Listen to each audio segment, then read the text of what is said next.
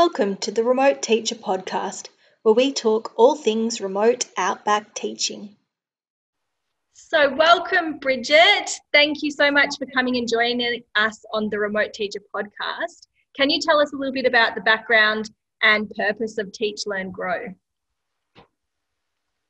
I sure can. Thank you for having me, first of all. Um, so, Teach, Learn, Grow is a youth led not for profit, um, and we're based, based in Perth. Um, and basically, the vision of our organisation, the reason it was established, is that we believe in an Australia where every child has equal opportunities in education, regardless of their location, background, or circumstance, which I'm sure is a vision that a lot of your listeners would um, agree with.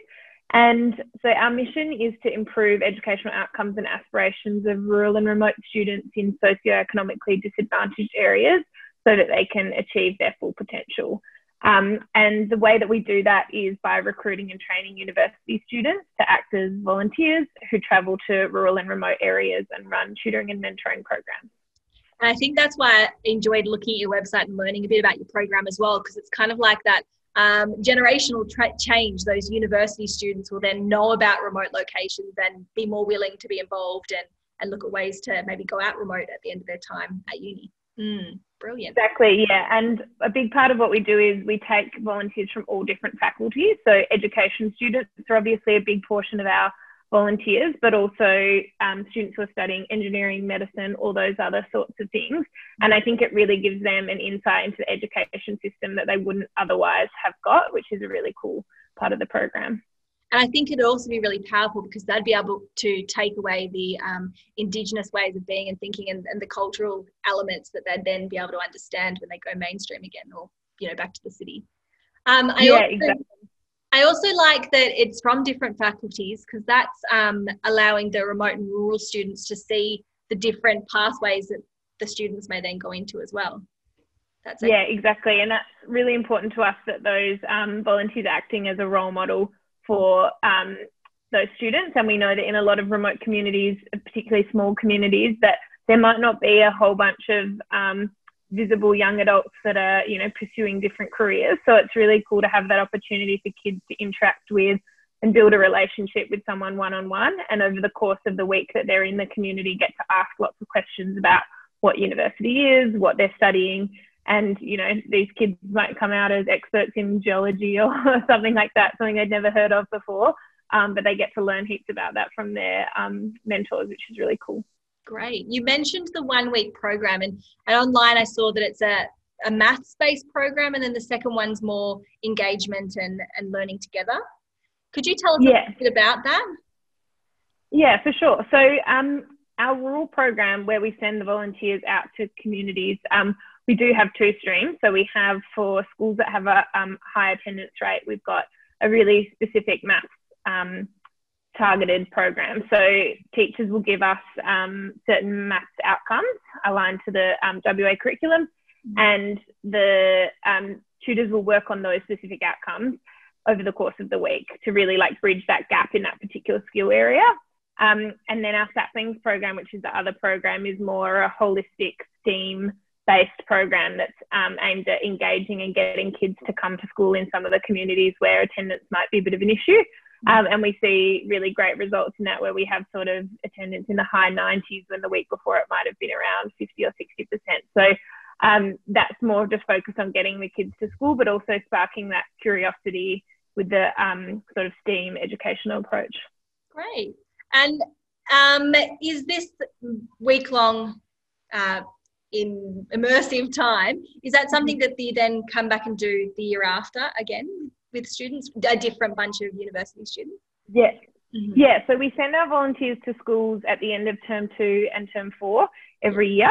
Um, and yeah, we try to establish those long term relationships with schools so that um, the kids will often know in advance. I know principals that tell me they use Teach Learn Grow as a sort of behavioural incentive.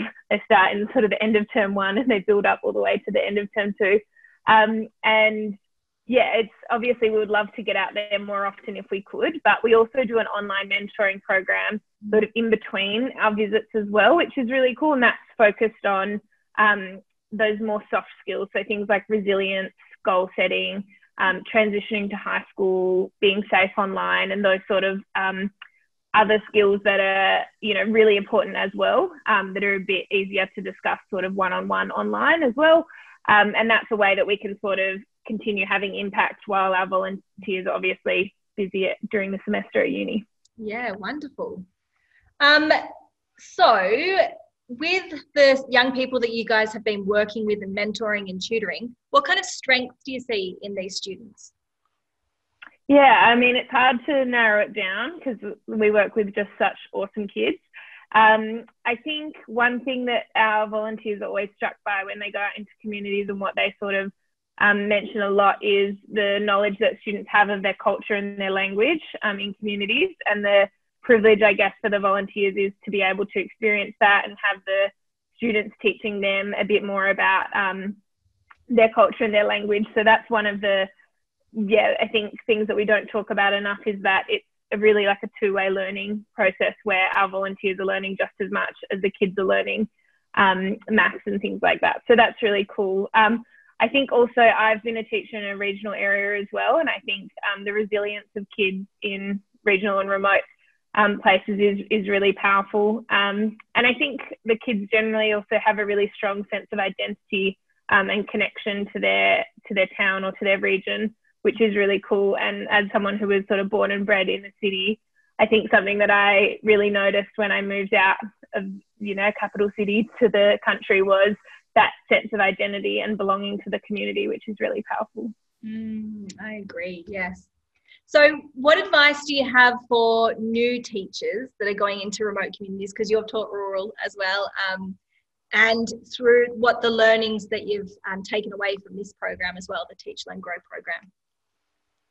Yeah, I think um, the first thing that I sort of tell anyone who's going into teaching um, is, and it gets drilled into people a lot, but that relationships really come first um, in teaching and teaching any kids. But I think kids experience experiencing disadvantage, for example, living in a remote area um, or a low socioeconomic area, I think it's even more important to have that relationship first before um, that you know really important teaching can happen. So um, the Rita Pierson quote that I always like is that kids don't learn from people they don't like, um, and that's yes, that was kind of my motto as a teacher. Um, yeah, so I think the the second thing is that um, seeking input from the community. So I think a lot of not-for-profits and government agencies tend to go into communities with an idea of what they want to do, when really it would be more beneficial to talk to the community about what they want and what they need, because I think um, community leaders generally have a really good idea of what their community needs help with um, or needs support with. So I think, yeah, as much as you can engage with um, parents and families and elders, I think that's that's really important. And I think um, and the last thing, true, isn't it? That um, in remote communities, sometimes there's a high turnover of staff. And so you've got new, eager teachers with all these ideas that come. And um, if you're not willing to listen, then you're just replacing or, you know, redoing the wheel, rebuilding the wheel every time you come. So, exactly. You know, yeah. your, your expert base there. And they'll tell sure. you. Yeah. Mm. And that was the third thing I was going to say was um, like working together with other teachers. Um, for me, when I was a teacher, my community that I was teaching in was really important to me, the other teachers, you know, in my department, in my school. Um, and I think that it's something we need to keep improving as teachers is working together, sharing resources, sharing experience. Um, it really frustrates me to see teachers reinventing the wheel every term and every year.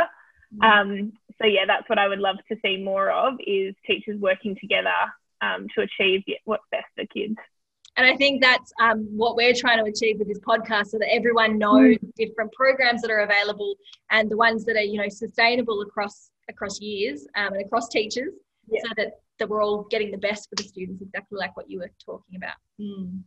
Yeah, absolutely. Your website's really interesting. I love um, all the infographics and the and the data and the statistics and, and the yeah. way to navigate around it how else do um, teachers find out more or get involved or, or have your tutors come to their communities?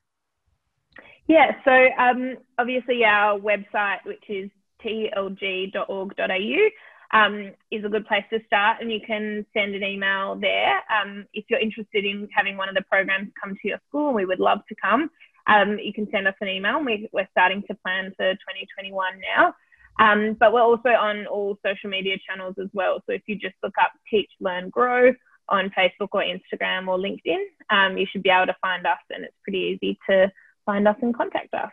And just thinking on the side there as well, um, you said you're based in Perth. Are all the um, university students that do tutoring based in Perth, or if we've got listeners from Northern Territory, is there a way that they can link in? Yeah, so at the moment um, we're in WA and also in New South Wales. Mm-hmm. Um, so we have some volunteers from Sydney travelling to um, regional and rural parts of New South Wales as well. Um, but we're always sort of looking for people around the place and would love to eventually be represented in all states and territories. So feel free to get in contact and we'll yeah see what we can do. Thank you so much for talking with me today, Bridget. No worries. This was lovely. Thank you. Thank you very much. If you want to listen to more podcasts, make sure you go to our website at www.theremoteteacher.com.au.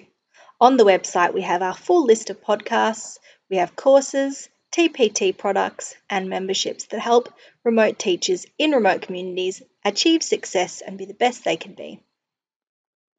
Until next time.